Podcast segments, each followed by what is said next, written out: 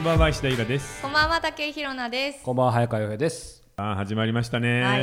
でも皆さん絶賛元気に在宅してますか、えねいよいよね東京も千葉も神奈川も。そうですね。ね。家にいろっていうのが出ましたね、うん。都内閉鎖されちゃいますよ。でもされそうですけど、どうんイラさんどう思います？まあこれ撮ってるのは今日もうその日にち言っていてますいやもうあの3ね月26ですけど。正直言ってねもうしょうがないから、ん。あの家にいることを楽しみましょう。みんなあの家にいて結構元気じゃないですか、はい。まあ怖いのは怖いけど。なのであの自分の趣味でもいいし勉強でもいいしなんか自分を磨くことをちゃんとやっておこうよ、そしたらさコロナで在宅している間もあの時自分結構頑張ったじゃんって思えた方が後々楽しいじゃない、確かに。ただだらーんって怖いとか言ってさテレビにしてもしょうがないから、今日はですね、えーテーマは SF です、はい。あのね僕がどうしてもやりたくて前から正直言ってこの50年ぐらいのずっと SF マニアなんですよ。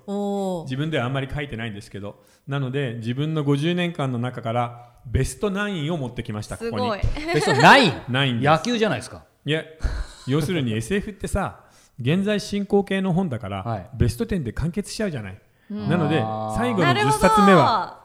まだ未来にあるんですよ。なるほど。でもずいぶん年季入ってる。いや古いのは古いよ。多い多いですね。だって結構。だってこんなこと言ったら怒られそうですけど、まあ50年って言ったからそのままいいと思いますけど、要は半世紀分のはい、半世紀分のなのでもう本当ににえりすぐりです、うんうんうん。すごいよなので逆にあのコロナでずっと家にいる人はアマゾンでこれのうちのどれかを読んでです確ねちょっと SF の沼に僕と一緒にはまってみませんかということで、はいはい。えーこれなんだっけ？SF 沼にはまるきっかけね。これね地底世界ペルシダ。もうこれねまあアホみたいな小説なんですよ。地球空洞説ですね。地球の中は空洞になっていて、えー。地球の中心には太陽があると、でそこには昔の恐竜なんかも生きているっていうそこへでー。大活躍をする話なんですよ。でこれを僕がそのウルトラマンとかウルトラ Q を見てる頃本屋で見つけて読んで、これは面白いと、え、その本屋で見つけた時はなんとなく手に取ったんですか？なんとなく手に取ったの。へえ。それで SF にはまってしまったんですね。本屋っていうか図書館だったかな？図書館の児童室にあったのかな、うん。あ、じゃあ割と読みやすい本ってことですよね。そうそう。子供向けの SF がこの頃いっぱい出てたんです、ということでですね SF とはちょっと何ぞやというのを簡単に5分ぐらいでやっておこうと思います、はいうんうん。でもこれ見るだけでもイントロの部分さ無料ですごく役に立つと思うんだよね、なるほどだってさ考えてみて。あの最近の映画で SF じゃないのってヒットしないじゃない？アベンジャーズとかスター・トレックと確か全部 SF でしょ？でも150年前にはなかったんだよね。に。そうなんですね。意外ですね。そう。なんかもあった感じするけど。うん。なのであの SF の始まりいろんなことがいろんな人がいろんなこと言ってるんだけどまあここだろうなっていうのは19世紀後半1870年ぐらいのこの2人巨匠です。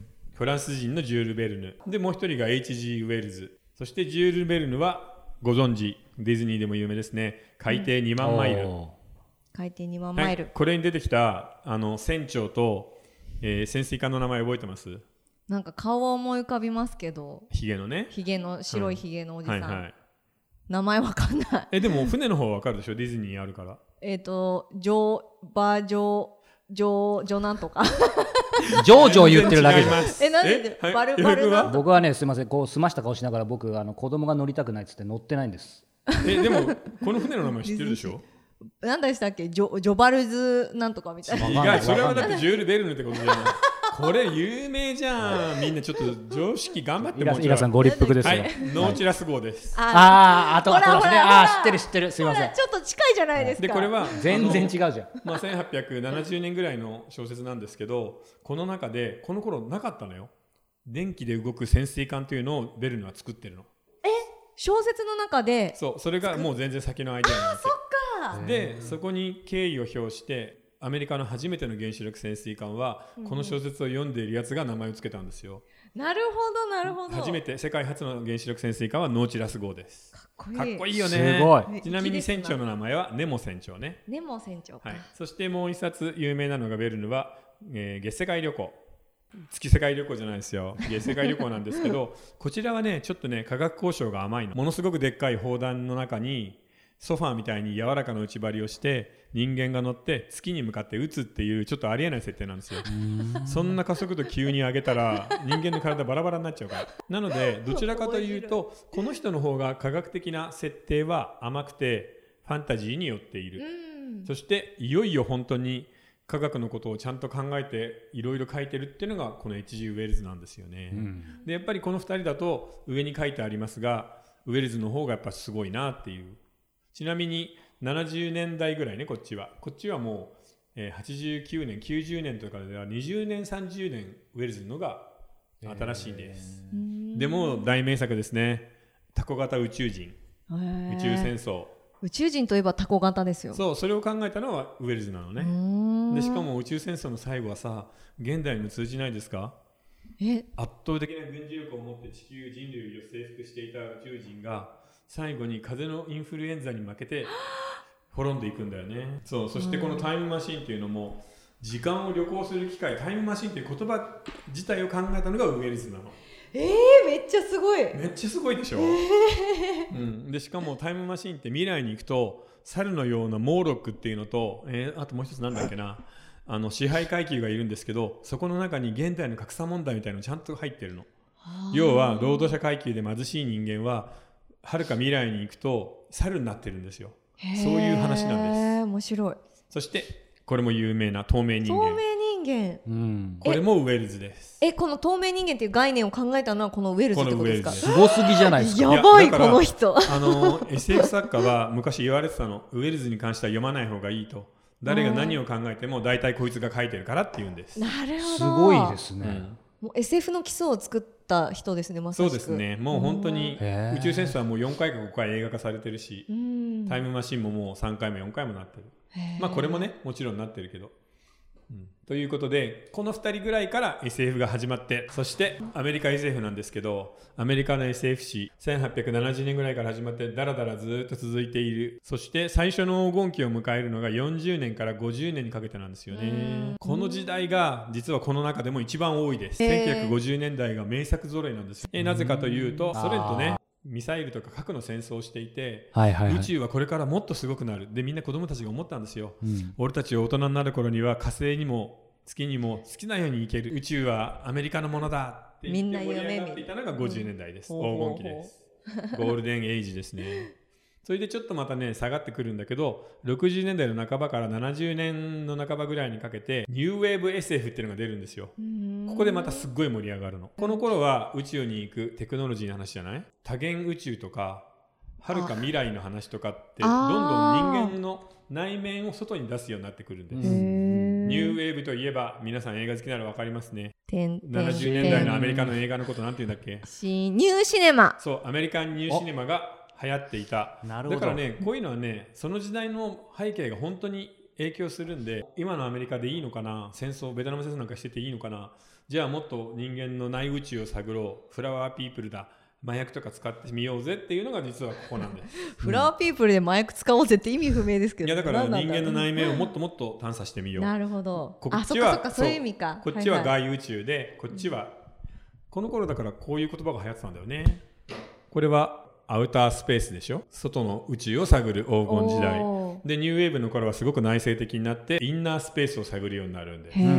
これも一つの宇宙だから広い、うんうん。そしてまた70年の間ちょっと盛り下がって80年代まあこれ正確には84年なんですけどここでニューロマンサーっていう大傑作が出るんです。でこの時の背景はベトナム戦争軍拡競争ではなくコンピューターの大進化でコンピューターをどう小説の中で本当にちゃんと考えて使っていくかっていうのをちゃんと最初にできたのがこのニューロマンサー、うん。でこれ以降影響はずっとニューロマンサーの影響もあるしイメージとしてはあれだよね映画では「マトリックス」マトリックスはもうニューロマンサーの世界で。じゃあ衣良さんみたいにこれだけ小説見てると、まあ、さっき言ったように他の SF 小説家もそうだし、えーえ映画だったりその、明らかになんかこういう影響を受けてるなみたいなすぐ分かるってわことですかるわかる。だからエイリアンには宇宙船ビーグル号の冒険っていうのが影響されてるんですよ船を乗り船をみんなで捨てて怪獣が乗り込んできたから、で怪獣も慌てて船の外に出るじゃない。あのエイリアンの最後と一緒でしょ？うそうやってやっつけるんですよ。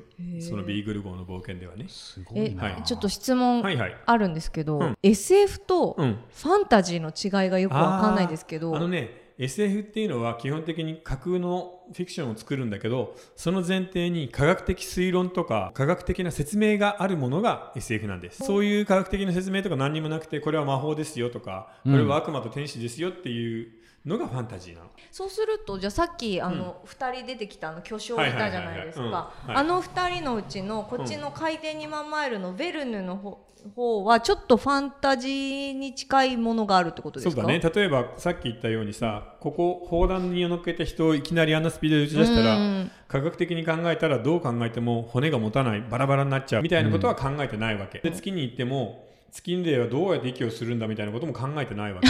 でもこっちは宇宙から地球にやってきた人たち円筒形の宇宙船に乗ってくるんですけどでその中からちゃんとあのトライポッドっていう足が3本あるあの宇宙戦車で 三地球脚だ上につけていくんだよね。でしかもこの人たちを倒すのは細菌であるっていう病気でしょ、ほら、うんうんうん。全部ちゃんとそれなりの科学的な雰囲気があるじゃない。確かに、うんうんうんないものではない、実は口頭無形ではないってことですそうね意外とね。なるほど。へえあそういう違いがあるんですね、うん、そうそうそうあわかりやすいはわかりというわけでですね、えー SF の歴史がものすごい簡単に早分かりしたところで、いよいよ僕の、えー50年分のベスト9を選んでみようと思います、はい。このベスト9の前にはい。聞きたかったんですけど、僕恥ずかしながら、まあ、イラさんに今までもねい。ろいろいろんな SF をおすすめされてきて、ニューロマンサー2年ぐらい前に教えてもらって、Kindle で買っていまだに止まってるんですよ。あ読みにくいよね、うん。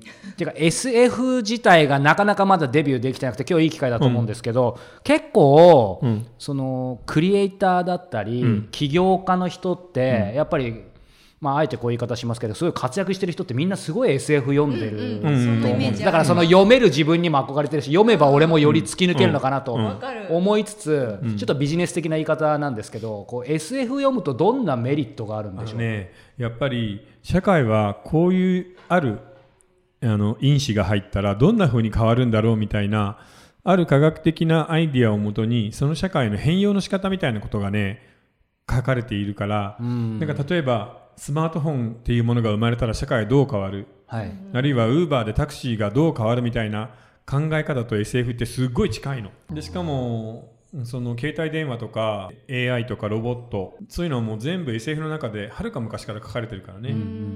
ロケットもそうだし、ミサイルも。そう考えると SF は読んでおいて損はないよね。うんだからなんかさっき広野さんも聞いてくれたからよりそういう意味では今すべてハマった感じししますけど、SF ってすごい遠いところにある感じ、まあ、スター・ウォーズで見たら楽しいねぐらいはあるんだけど、実はじ実際の仕事とか人生に、まあ、そういう意味ではすごいなんかいろんな、より彩ってくれたり役立つ可能性があるってことね。要はねこれ SF ってある意味社会実験が頭の中でできるものなんですよ。外装法って言ってあるアイディアを今の世界に持ち込む。例えばえー、全ての人間が死ななくなったらこの世界はどうなるか。それってさ考えてみたら小説にももちろんなるし長寿化社会の生き方みたいなことにも絡んでくるじゃない、はい。でそれがビジネスのアイデアにも当然通じてきたりする、だからそれこそスティーブ・ジョブズみたいな人は SF 大好きだったよね。あそうですか。あーでもそう思うと本当にすごいですよね。あの、頭で想像して透明人間とかうん。タイムマシンとか考えちゃって実際それがね、あのリアルになってるものとかもあるわけじゃないですか。まあね。まあ正直言ってタイムマシンと透明人間全くリアルになってないんですけど。まあなってないですけど、まあ他のものだったりね。ただ高額明細みたいなものはリアルになってるよね。う、ん。うん。いやでも楽しみですね。じゃあこれから紹介するベスト9はまさにそんな SF で、はい。石平が50年かけてうん。えりすぐったものをそうです。なのであの今回もうすぐ終わりの時間になってしまうんで、ベストあっという間。9のうちの最初の1冊目だけ紹介しておきます、はい。あ優しい。ありますね、えー第これね1位ってことじゃないんですよ。一番古いってことです、うんうん。えーちなみにこれ1950年の「スター・キング」という本です。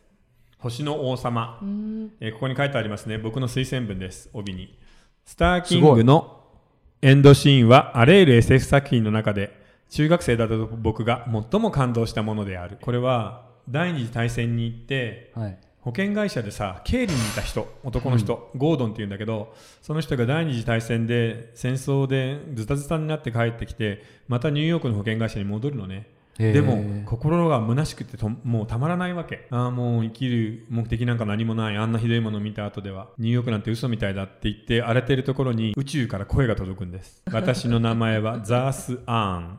ザース実は銀河帝国の王子。でも2番目か3番目の王子であの研究者なの。うん。でその時間を超える研究をしていてたまたま君と心だけつながった、えー君の時代からすると今は20万年後の銀河帝国だよっていうの。でこれ要はさあの古事記と王子なんですよ。王子と古事記がそっくりで入れ替えてっていう話あるじゃない？うんなので彼は精神だけ飛んでザーサーの体の中に入ってそしてあの銀河帝国で起きた大陰謀と大戦争をですねニューヨークの保険社員がけりをつけるっていう話なんです。面白い。面白い。でしょ。でしかも宇宙の大艦隊戦とかがある。もうミッドウェー海戦みたいなのが宇宙船でやるんです。へえでちなみにあのエドモンド・ハミルトンはよく惑星破壊法みたいなのを考えたのがこの人なの。うん。だからあの宇宙戦艦ヤマトの波動法とか、えーガミラスの惑星破壊法みたいなのは全部元ネタはこのエドモンド・ハミルトンのスター・キングです。へすごいえまあ、スター・トレック、スター・キング、まあ、これ本当にたくさん真似されたんだよね。宇宙戦争ものみんな大好きになって子供が。だってまさにもうスターとキングって鉄板みたいな言葉先に使ってますからね。そうそう。他の人はもうトレックとかウォーズくっつけるしかないみたいな、そう。だってスター・キングは一応銀河帝国の王様の話だからね。うん。新しく銀河帝国の王子になっあ王様になってしまったその地球人が、まあ、その世界の平和をもう一度取り戻すって話なんだけど、はい。これ続編があってえ。でまた帰るんだよねニューヨークに。そうすると星々の世界が懐かしくてああ今のニューヨークはまた虚しいって言ってるところに今度はその精神だけではなくて肉体も運べるよって言って、続スターキングがあるんです。へえ面白いな。でそのお姫様と再会して 次の陰謀をまた防ぐっていう、うん。ちょっと恋愛の要素もあるんですね。あるんです。なるほど。こんなの面白いに決まってるでしょ。確かに確かに。1950年だとあのこの50年代が SF の黄金期なので 名作が次から次へと訳されて僕60年代70年代ぐらいなんだけどその頃こういうのいっぱい出てたの。そうかそうか。今はもうすごい少なくなっちゃった最高の時代ですなね、るほどいや面白いでしょ、ねこれだけ聞くと読みたくなるじゃん。てかちょっと興味ある今読んでも全然いや全然面白いですよね楽しめすそう。でもなんか SF を映画で見るんだったらなんかわかるんですけど小説で読むってなんかどんな感じなんだろうみたいな。あのね映画は薄っぺらい、えー、そうなんですか、うん、哲学風なふりしてても全然賢くないから。小説の方がはるかに深みがあるよ。それを言うにはこれに行かないといけないんです。もう大名作中の名作幼年期の終わり、でもこれに関しては、えーイントロの時間がそろそろ終わりなのではいはい。はい。ということで下のあの詳細欄開いていただきますとこの後ニコ動でもたっぷりこの後の何冊かやりますので、はい。あのはい。ぜひそちらの URL から飛んで一緒に続きを楽しんでくださ。はいい、幼年期の終わりが素晴らしいんです。もうこれ言いたくてたまらない。なんかもうあるあるみたいなね、はい。あるある名残言いたい。惜しい名残惜しいけど。ということで、はい。あ YouTube の皆さん、うん。ね、あ YouTube の皆さん、そして、えーチャンネル登録も、よろしくお願いします。どっちになるかわかんないですけど、はいお願いします。ます。それではまた後ほど、はいさよなら